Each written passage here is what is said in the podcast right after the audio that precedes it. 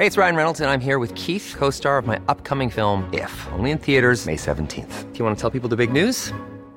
All right, I'll do it. Sign up now and you'll get unlimited for $15 a month in six months of Paramount Plus Essential Plan on us. Mintmobile.com slash switch. Upfront payment of $45 equivalent to $15 per month. Unlimited over 40 gigabytes per month. Face lower speeds. Videos at 480p. Active Mint customers by 531.24 get six months of Paramount Plus Essential Plan. Auto renews after six months. Offer ends May 31st, 2024. Separate Paramount Plus registration required. Terms and conditions apply if rated PG. Hiring for your small business? If you're not looking for professionals on LinkedIn, you're looking in the wrong place. That's like looking for your car keys in a fish tank. LinkedIn helps you hire professionals you can't find anywhere else, even those who aren't actively searching for a new job but might be open to the perfect role. In a given month, over 70% of LinkedIn users don't even visit other leading job sites. So start looking in the right place. With LinkedIn, you can hire professionals like a professional. Post your free job on linkedin.com slash people today.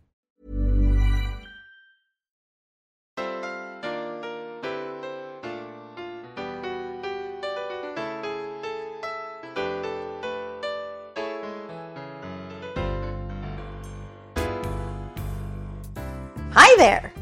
I'm Cindy Linden, and this is the Cook Along Podcast. Today we are going to make us some sloppy joes. They're quick and easy.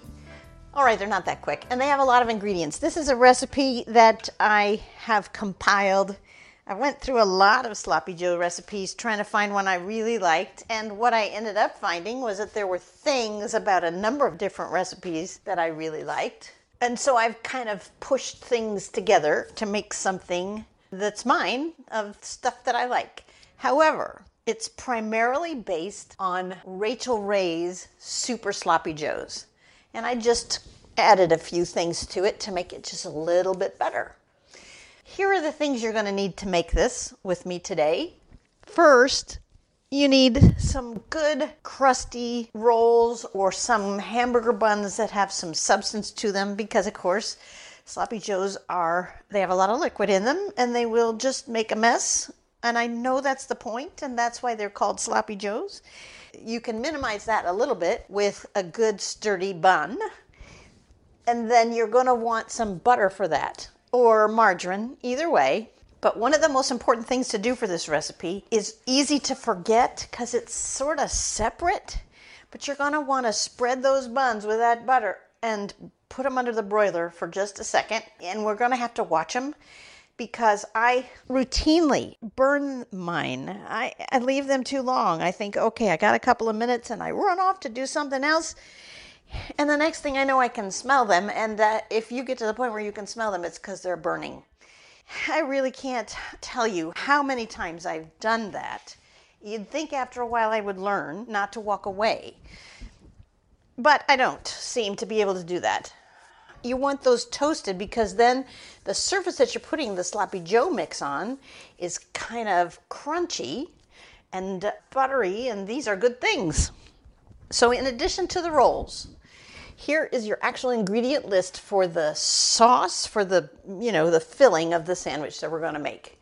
You need a tablespoon of olive oil one and a quarter pounds of lean ground beef. If you have only a pound because sometimes they come that way that's okay. It won't hurt anything. But if you can scrounge up a pound and a half that's even better. You want ground beef like sirloin which means very lean. I'm using 90% lean ground sirloin because I don't want to have to deal with straining off the fat, which is the same reason you're going to want to do that. It's just easier to be able to just put things in the pan rather than trying to figure out how to get some stuff out of the pan. You need one quarter of a cup of brown sugar, two teaspoons to a tablespoon, which is three teaspoons, of steak seasoning blend. I use McCormick brand Montreal seasoning. It's got pepper and garlic and onion and stuff in it. I really like it for this recipe. If you have some other steak seasoning, I'm sure it will be fine. It just won't be quite like mine. You want a quarter of a teaspoon of garlic powder and a teaspoon of salt, a medium onion, which we're going to chop, a small red pepper, which we're going to chop. And if all you have is green pepper in the house, that's okay too. You need some red wine vinegar, a tablespoon of that, a tablespoon of Worcestershire, two cups of tomato sauce, which unfortunately is just a hair more than a can. So I'm not going to worry about that. I'm just going to use a can. It's 15 ounces and it's probably very close to two cups, and that's what we're going to use. So think about it as one can of tomato sauce, two tablespoons of tomato paste, which you can get out of a can. If you're lucky enough to have a squeeze thing, you know, you can buy tomato paste in metal squeeze tubes. I'm trying to find mine here in my fridge. There we go. Mine is made by Cento and it says double concentrated organic tomato paste. And the biggest advantage to this kind of container for tomato paste is that you can stick it in the refrigerator and always have just that one tablespoon or two tablespoons that some recipe calls for. If you were making pizza sauce or spaghetti sauce or something, this is not the right way to do it. This is for those moments when, in a hurry, you need some small amount. So, somewhere you want to find two tablespoons of tomato paste. Here's a tip though. If you're opening a can, like one of those little tiny uh, six ounce cans of tomato paste, and the bottom of the can and the top of the can are both shaped the same way. In other words, you could open either side with a can opener.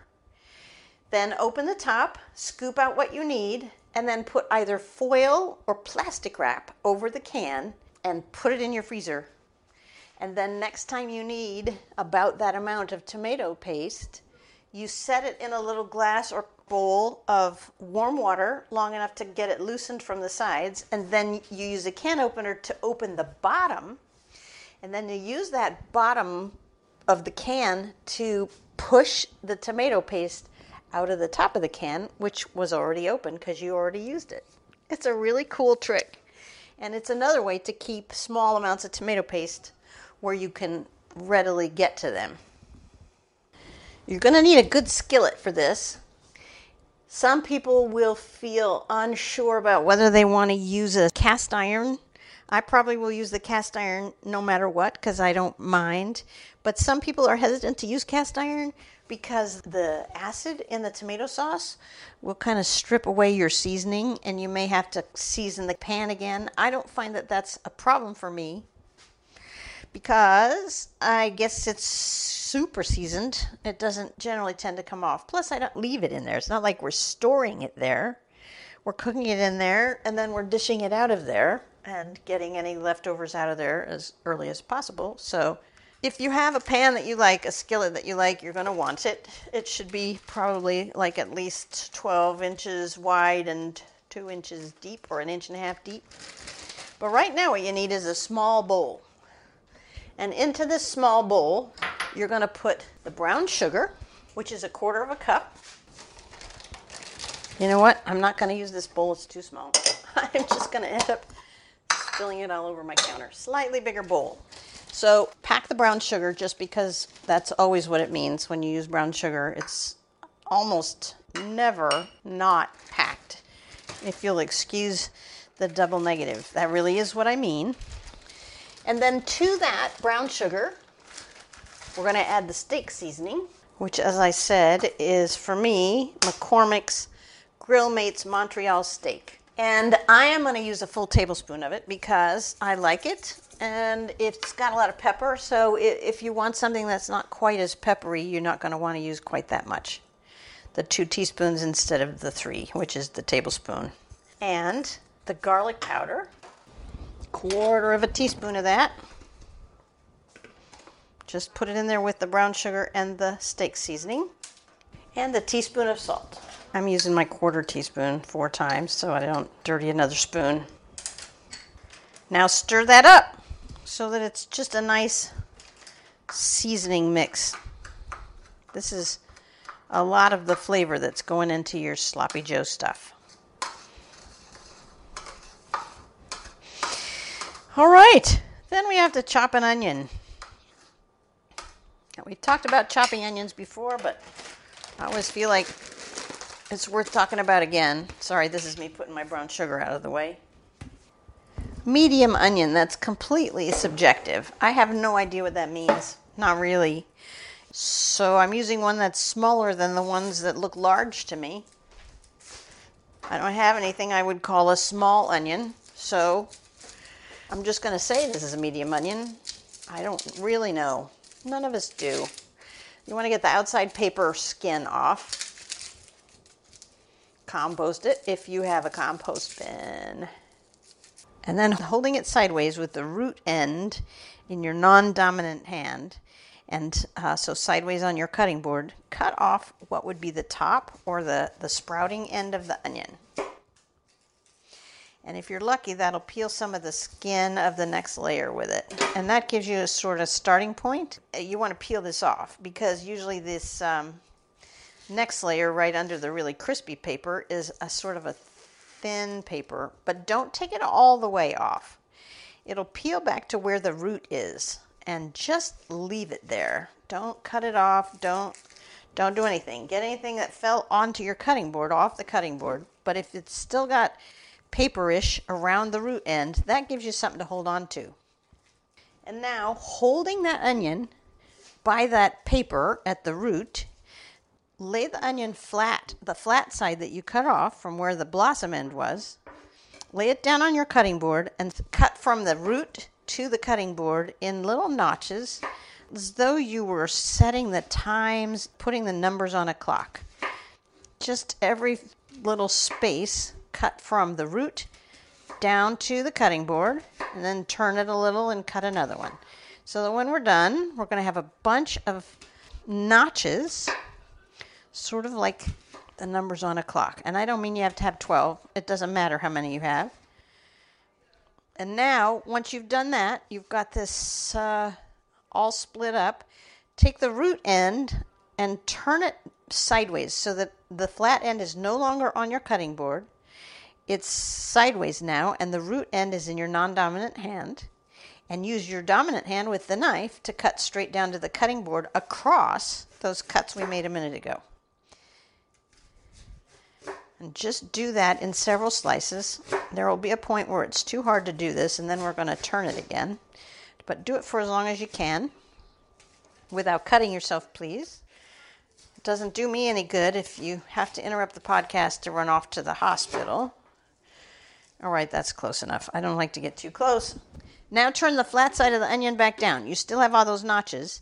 Just cut from one side into where the root is, the butt, you know, the butt, and then turn the onion and do it on another side. You're cutting straight down to the cutting board, across your notches, and just in little slices until you get really close to the root. And then, if you want to, you can take what's left of this root here and put it in some water. I think I'm going to do that. Just get a little tiny bowl or a plastic container, put a tiny splash of water in it, and set the onion in it, and it'll root. And then you can put it in your yard outside, and you'll have grown your own onion. Now, if there's any big chunks of onion on your table there, you might want to cut them a little smaller. That's what I'm doing here, is just cutting some of the really big pieces that are bigger than I really wanted them cutting those down. And now we need the bell pepper. I happen to have a couple of red ones. I'm going to use the smaller of the two. I got them from a place called Imperfect Produce. Maybe you're familiar with them. They give a second chance to produce that's too ugly to, to sit on the grocery store shelves. And I really do have a couple of really ugly ones. They look like uh, commas, really big commas, or, or quarter moons. Just cut off the top on that and then cut your pepper in half lengthwise. And then scoop out the seeds, which are, oh, interesting. These little tiny skinny peppers have hardly any seeds. Isn't that fun? When you want the whole pepper, just get the seeds and the membranes out of it. The membranes won't hurt you and they're not hot or anything, but you, you don't want the seeds in there. And so if you get the membranes out, it's good. If you don't get the membranes out, it's okay. And then chop that in about the same sizes or maybe a little smaller than the onions. And do the whole pepper unless it's really big. Again, this is completely subjective. It says small. You want a small red pepper but small is relative, you know what I'm saying? I think you should have less pepper in my opinion, when you're all done chopping, you should have maybe a little less pepper than you have onion, but not a lot.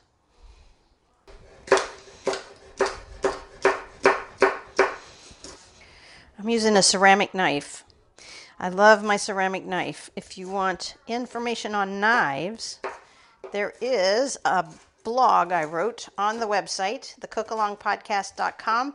There's a blog about my knives of choice, and I will tell you about what I have, what I like to use, and why. And it's a short article, but it could be really helpful if you're just setting up a house or an apartment or trying to gift something to somebody. Okay, so again, this is kind of random, but I'm just going to tell you that my pile of chopped red bell pepper is probably about two thirds of the size of my pile of onions. And now we cook. Get your skillet out and put it on your stove and turn your burner on to mm, medium high. So seven or eight, pretty hot. Get your meat out of the fridge if it isn't already. I got so lucky. Last time I was at the grocery store, was that yesterday? Might have been yesterday. I found a package of 90% lean meat in the buy it now because it's going to expire soon section of the meat counter.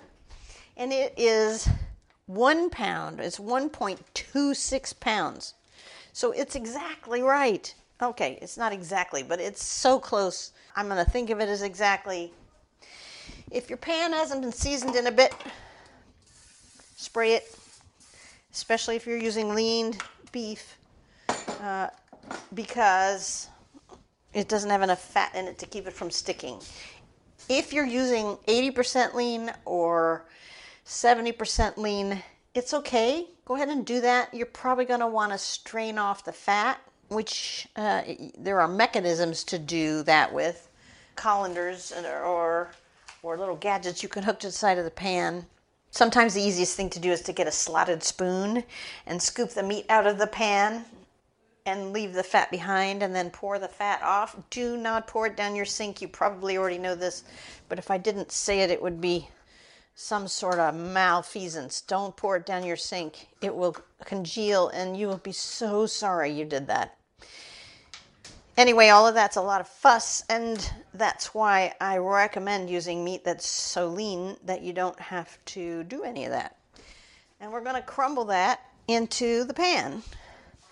Crumbling, okay, maybe that's a misnomer, but you just want to take off little bits and using your fingers munge them into smaller bits and drop them in the pan. Don't throw it in as one huge lump. I mean, you could, but you're going to have to break it up anyway no matter what you do, you're probably going to have to use a wooden spoon or a silicone, I don't know, something that's got some heft to it in order to break the meat into small pieces. Because if you've had sloppy joes before, which I presume you have or you wouldn't have been interested in listening to this podcast, you know it has to be all crumbled up and part of a sauce as opposed to being solid like a hamburger. Just keep pulling these bits off and dropping them in the pan until the whole thing is in. You can hear mine starting to cook. From here on out, it's pretty fast and pretty easy. We haven't done anything hard, right? I'm just pointing out this was really easy. We mixed up some brown sugar and some spices. We chopped some vegetables. Now we're putting hamburger in a pan.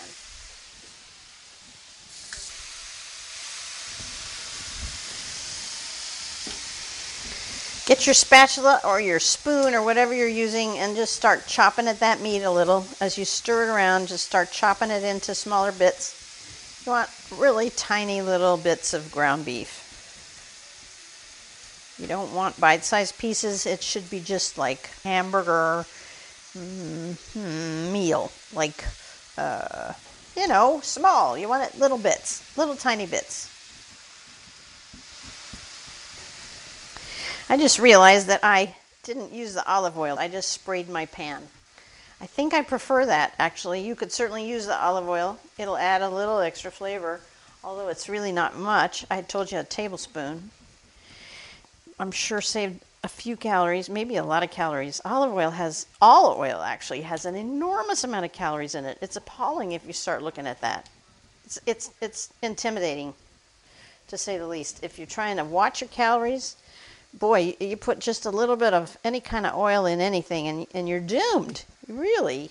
So, anyhow, when I told you to spray the pan, that would have been a time for you to throw the olive oil in if that's what you wanted to do. Now we're going to add the seasonings. It's actually still, some of it's still pink, and that's okay. Take your bowl of brown sugar and spices and stir it in there with the meat. The meat will continue to brown as we go. And we're not going to do anything else until it's browned. We don't want to have pink left. So just keep stirring it. If you got big pieces, keep chopping it. The spices that you put in and the brown sugar will develop into a kind of a sauce, a seasoning that'll coat the meat a little bit. I shouldn't say sauce because there's not nearly enough of it to do that. But it will definitely add a lot of flavor to this meat. As you're cooking this, you may notice that there's a lot of liquid. That's not all fat. If you're using really lean meat, don't be worried that that's fat and just go ahead and add the seasonings to it. It's actually juice, a lot of it. There's almost no fat in 90% lean, as is evidenced by the name, but it will start exuding some juice as you're cooking it, and the sugar and spices that you added will encourage it to do that. All of that's okay because it's going to become part of the sauce. All right, my meat is now, I don't have any pink parts left. So now, if I can find my bench scraper, there we go. I'm going to scoop up the onions and add them to the meat. And then I'm going to scoop up the peppers and add them to the meat. There we go. Now we're going to lower the heat a little bit. Once your onions and peppers in here, take the burner, which is on, I had you turn it on to medium high. Now we're going to turn it down a little bit. Turn it down to about five. Medium, right in the middle. Now that you got your vegetables in there, I'm going to add the red wine vinegar. Just a tablespoon of that to the pot. If you don't have red wine, you could probably use something else. I haven't ever tried that, but you sure could if you don't have the red wine vinegar. Don't sweat it. Use what you got, and we'll, you know, we'll all learn this together. And then you want your Worcestershire. Tablespoon of that as well into the pan. Oh yeah. Oh boy, that's. Oh yeah, that smells really good. Now we're going to just stir it or let it cook. Stir it once in a while. You don't have to stir it every second. For about five minutes. So I'm going to go away and let you do that. What you're looking for is that the vegetables will get a little tender. So set a timer for about five minutes and then come back and I'll tell you how to finish this up. By the way, this would be a really good time to butter those buns and get them ready to put into the broiler. Hey, I'm Ryan Reynolds. At Mint Mobile, we like to do the opposite of what Big Wireless does. They charge you a lot, we charge you a little. So naturally, when they announced they'd be raising their prices due to inflation, we decided to deflate our prices due to not hating you. That's right. We're cutting the price of Mint Unlimited from $30 a month to just $15 a month. Give it a try at mintmobile.com slash switch. $45 upfront for three months plus taxes and fees. Promo rate for new customers for limited time. Unlimited more than 40 gigabytes per month. Slows. Full terms at mintmobile.com. Hiring for your small business? If you're not looking for professionals on LinkedIn, you're looking in the wrong place. That's like looking for your car keys in a fish tank. LinkedIn helps you hire professionals you can't find anywhere else, even those who aren't actively searching for a new job but might be open to the perfect role. In a given month, over 70% of LinkedIn users don't even visit other leading job sites. So start looking in the right place. With LinkedIn, you can hire professionals like a professional. Post your free job on linkedin.com slash people today. Hey, it's Ryan Reynolds, and I'm here with Keith, co star of my upcoming film, If, only in theaters, May 17th. Do you want to tell people the big news?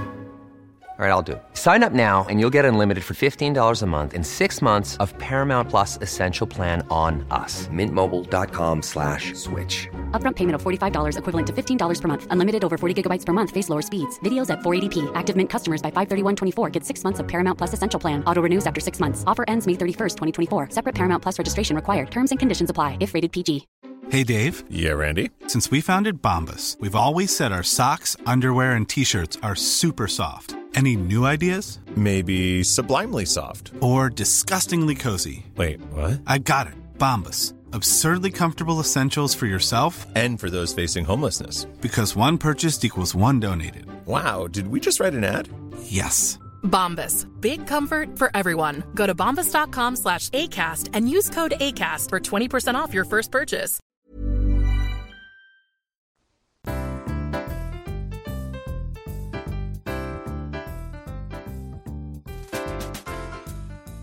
I keep my hamburger buns in the freezer because I only go through about two at a time.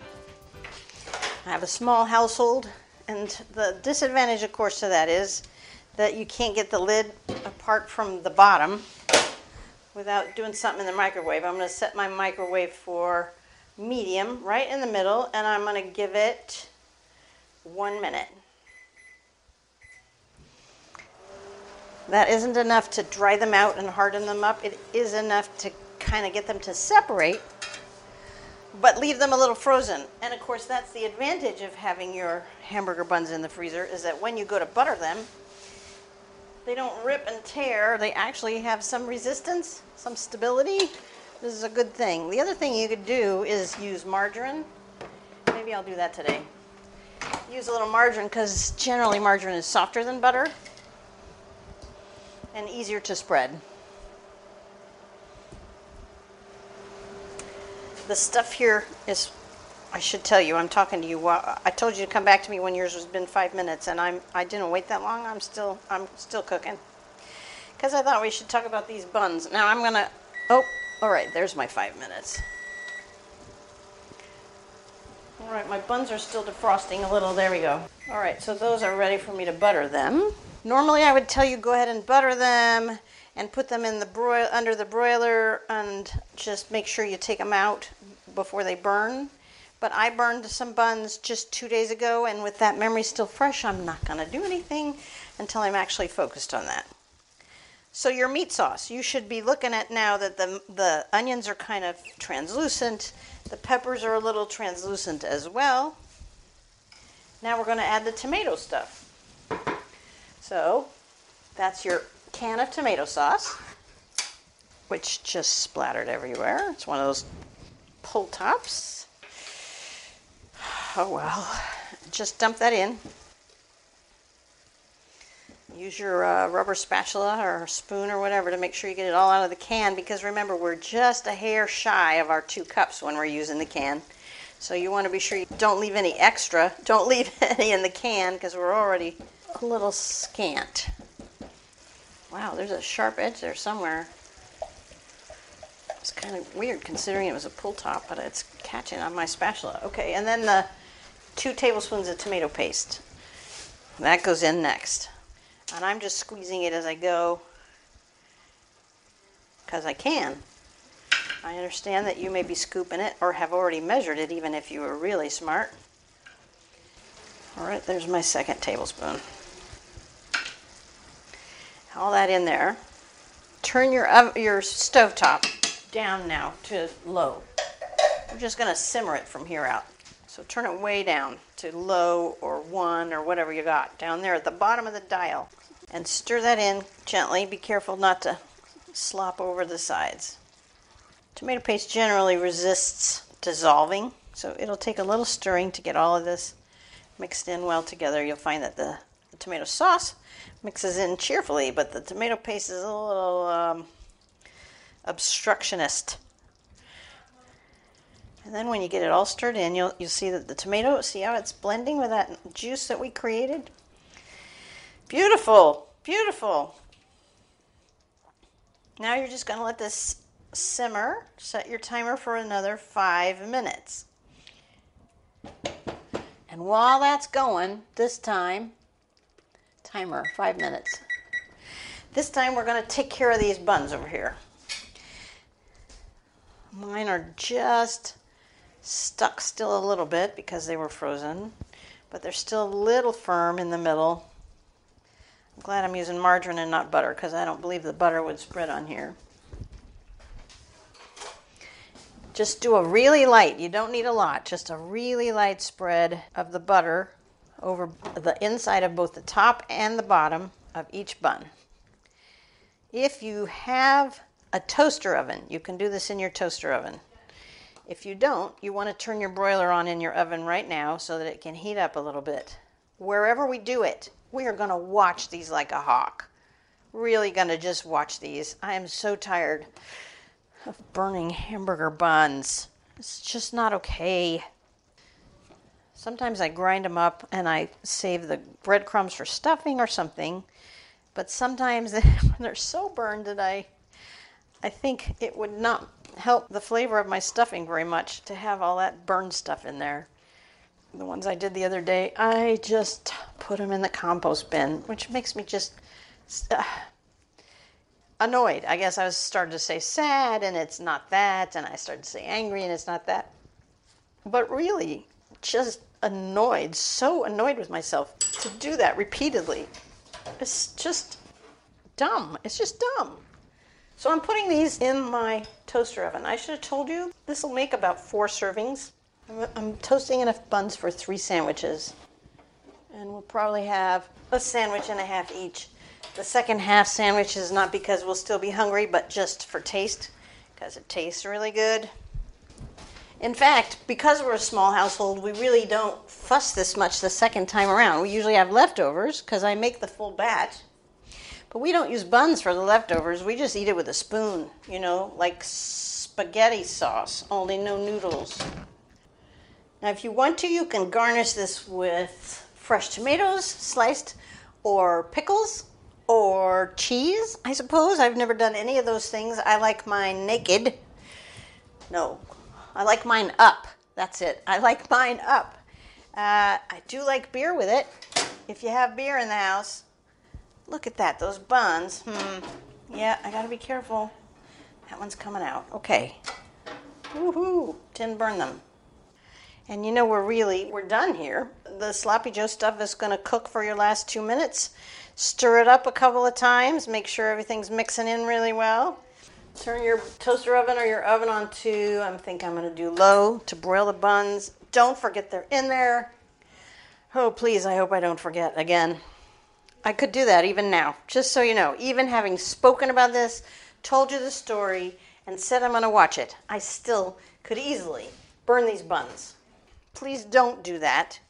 Stir your sauce, let it simmer, and then using like a big spoon or an ice cream scoop, that's kind of a good way to measure. You can scoop this onto the bun right before you serve it. Don't do it too much ahead or the buns will get soggy.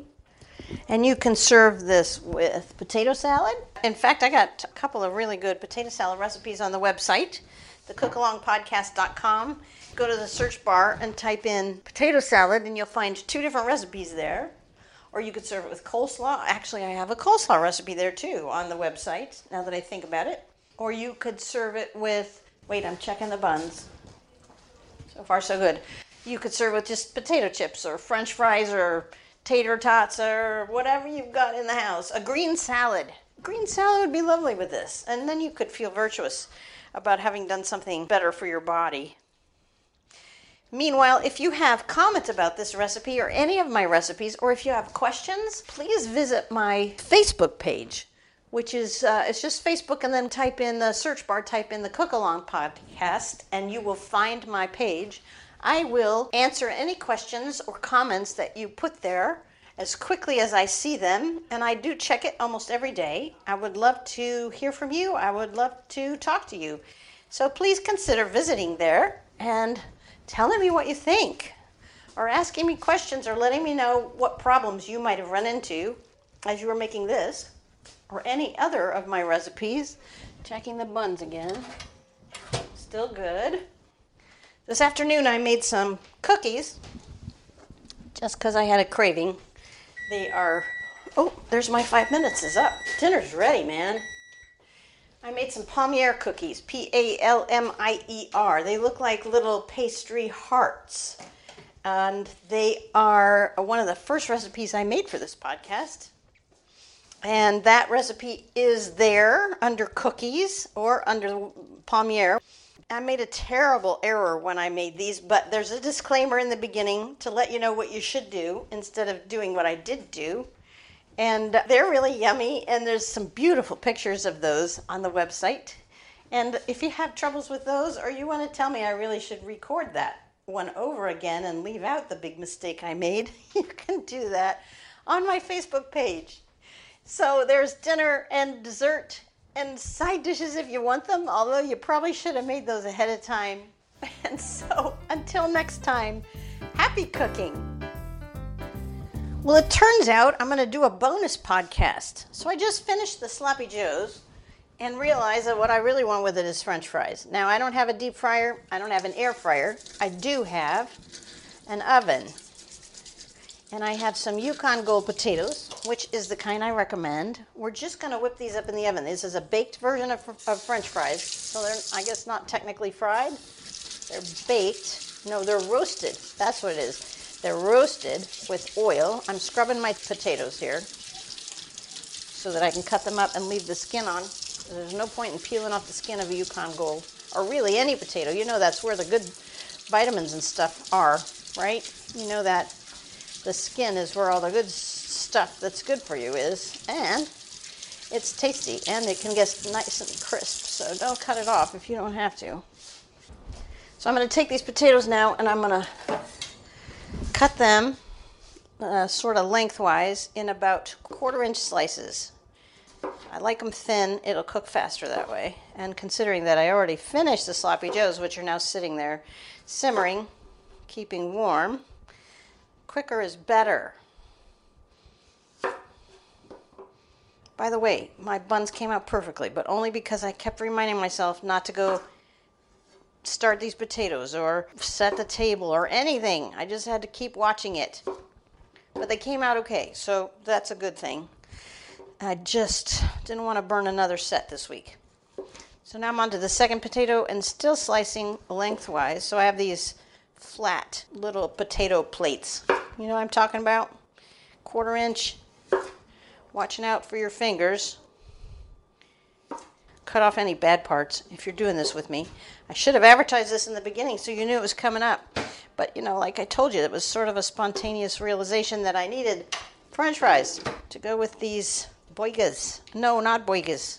Sloppy Joes. I have only small potatoes. I don't have anything really large. And I can't tell you how much to do because it's really all about how many fries you and whomever you are eating with will consume. They don't have to be perfectly sized, they don't have to be perfectly shaped. Now, of course, we're going to slice them, lay them flat on the cutting board, and slice them so that what you have is strips. And then throw your strips onto a clean cookie sheet or cooking sheet. Again, just cut these size you kind of want to eat, or small if you're in a hurry. The smaller they are, the faster they'll cook. Throw them all onto that baking sheet. Meanwhile, be preheating your oven. Should have said this earlier, huh? Be preheating your oven to 425. It should be hot, and it takes a while to heat that unless you're using a toaster oven, which I am. I love my toaster oven. It has made so much possible to do so quickly. However, you know what? As I'm looking at this, I sliced up too much potato. I'm going to have to use my regular oven.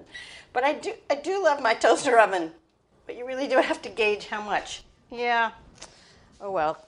So go back to slicing the potatoes while your oven heats up. Dang nabbit. That'll slow everything down. Oh well. I'm still piling them on the original cookie sheet that's going to be too small because it's already dirty. So why not? Because we're going to have to mix these with some oil. And that's as good a place to do this as any. But then I will spread them on a larger cookie sheet. So we're just slicing them into strips, throwing them in a bowl if you were smarter than I, or on your full size cookie sheet, big enough to spread the fries out in a single layer. That's how you gauge how big of a pan you need. I just didn't eyeball it right. Way, way didn't eyeball it right. It would have been way too much for this little baking sheet that I picked out for my toaster oven. And for this, I guess I should have told you you're going to want some kind of oil. You can use olive oil. It may smoke because we're cooking at a really hot temperature.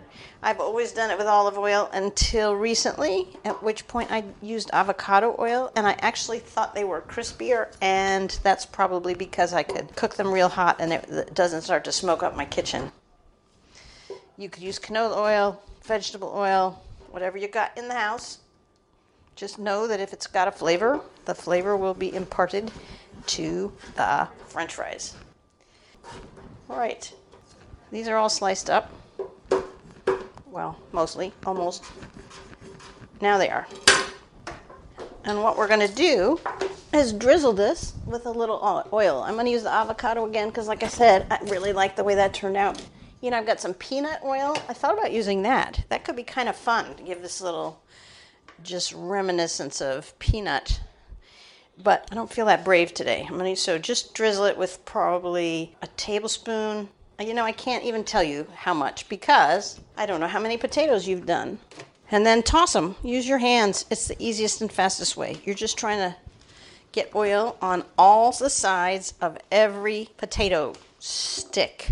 It just takes a moment to kind of stir those up. And then wash the oil off your hands because we need your hands clean.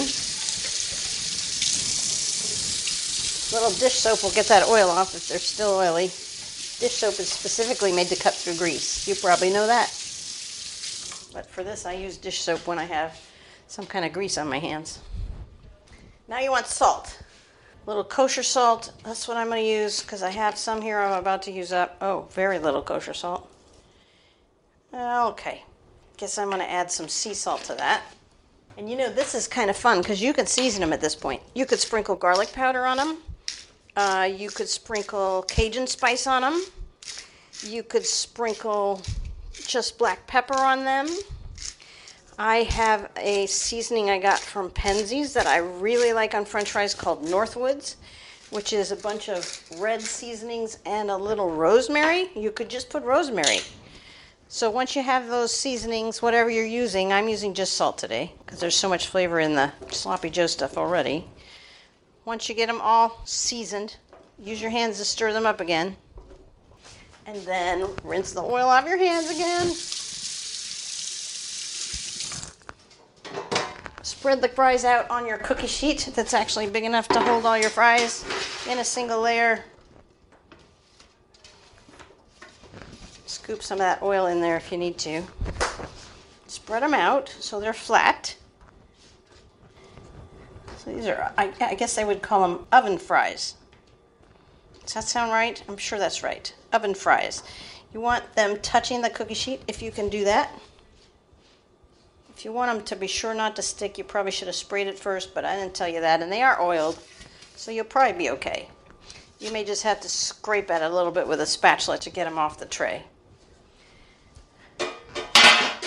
and roast these at 425 for about 20 minutes. But keep an eye, it's really just until they look ready. You'll know, you know what french fries look like. And the bottom side will be browner. If you want to avoid that and get a more even look on them, you want to only cook them for about 10 minutes. Take them out of the oven, use a spatula, turn them over, and put them back in for the other 10 minutes. And there you go. Oven fries to go with your sloppy joes or whatever else you got. Happy cooking!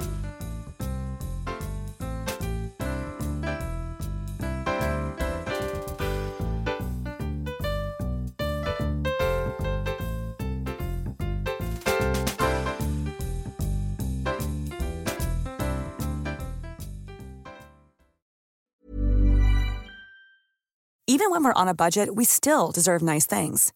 Quince is a place to scoop up stunning high end goods for 50 to 80% less than similar brands. They have buttery soft cashmere sweaters starting at $50, luxurious Italian leather bags, and so much more. Plus, Quince only works with factories that use safe, ethical, and responsible manufacturing. Get the high-end goods you'll love without the high price tag with Quince. Go to quince.com/style for free shipping and 365-day returns. If you're enjoying this podcast, you can make a contribution through the supporter link on every Cook Along podcast page or go to Ko-fi, K-O-F-I dot com slash the Cook Along podcast. Thanks for your support and thanks for listening.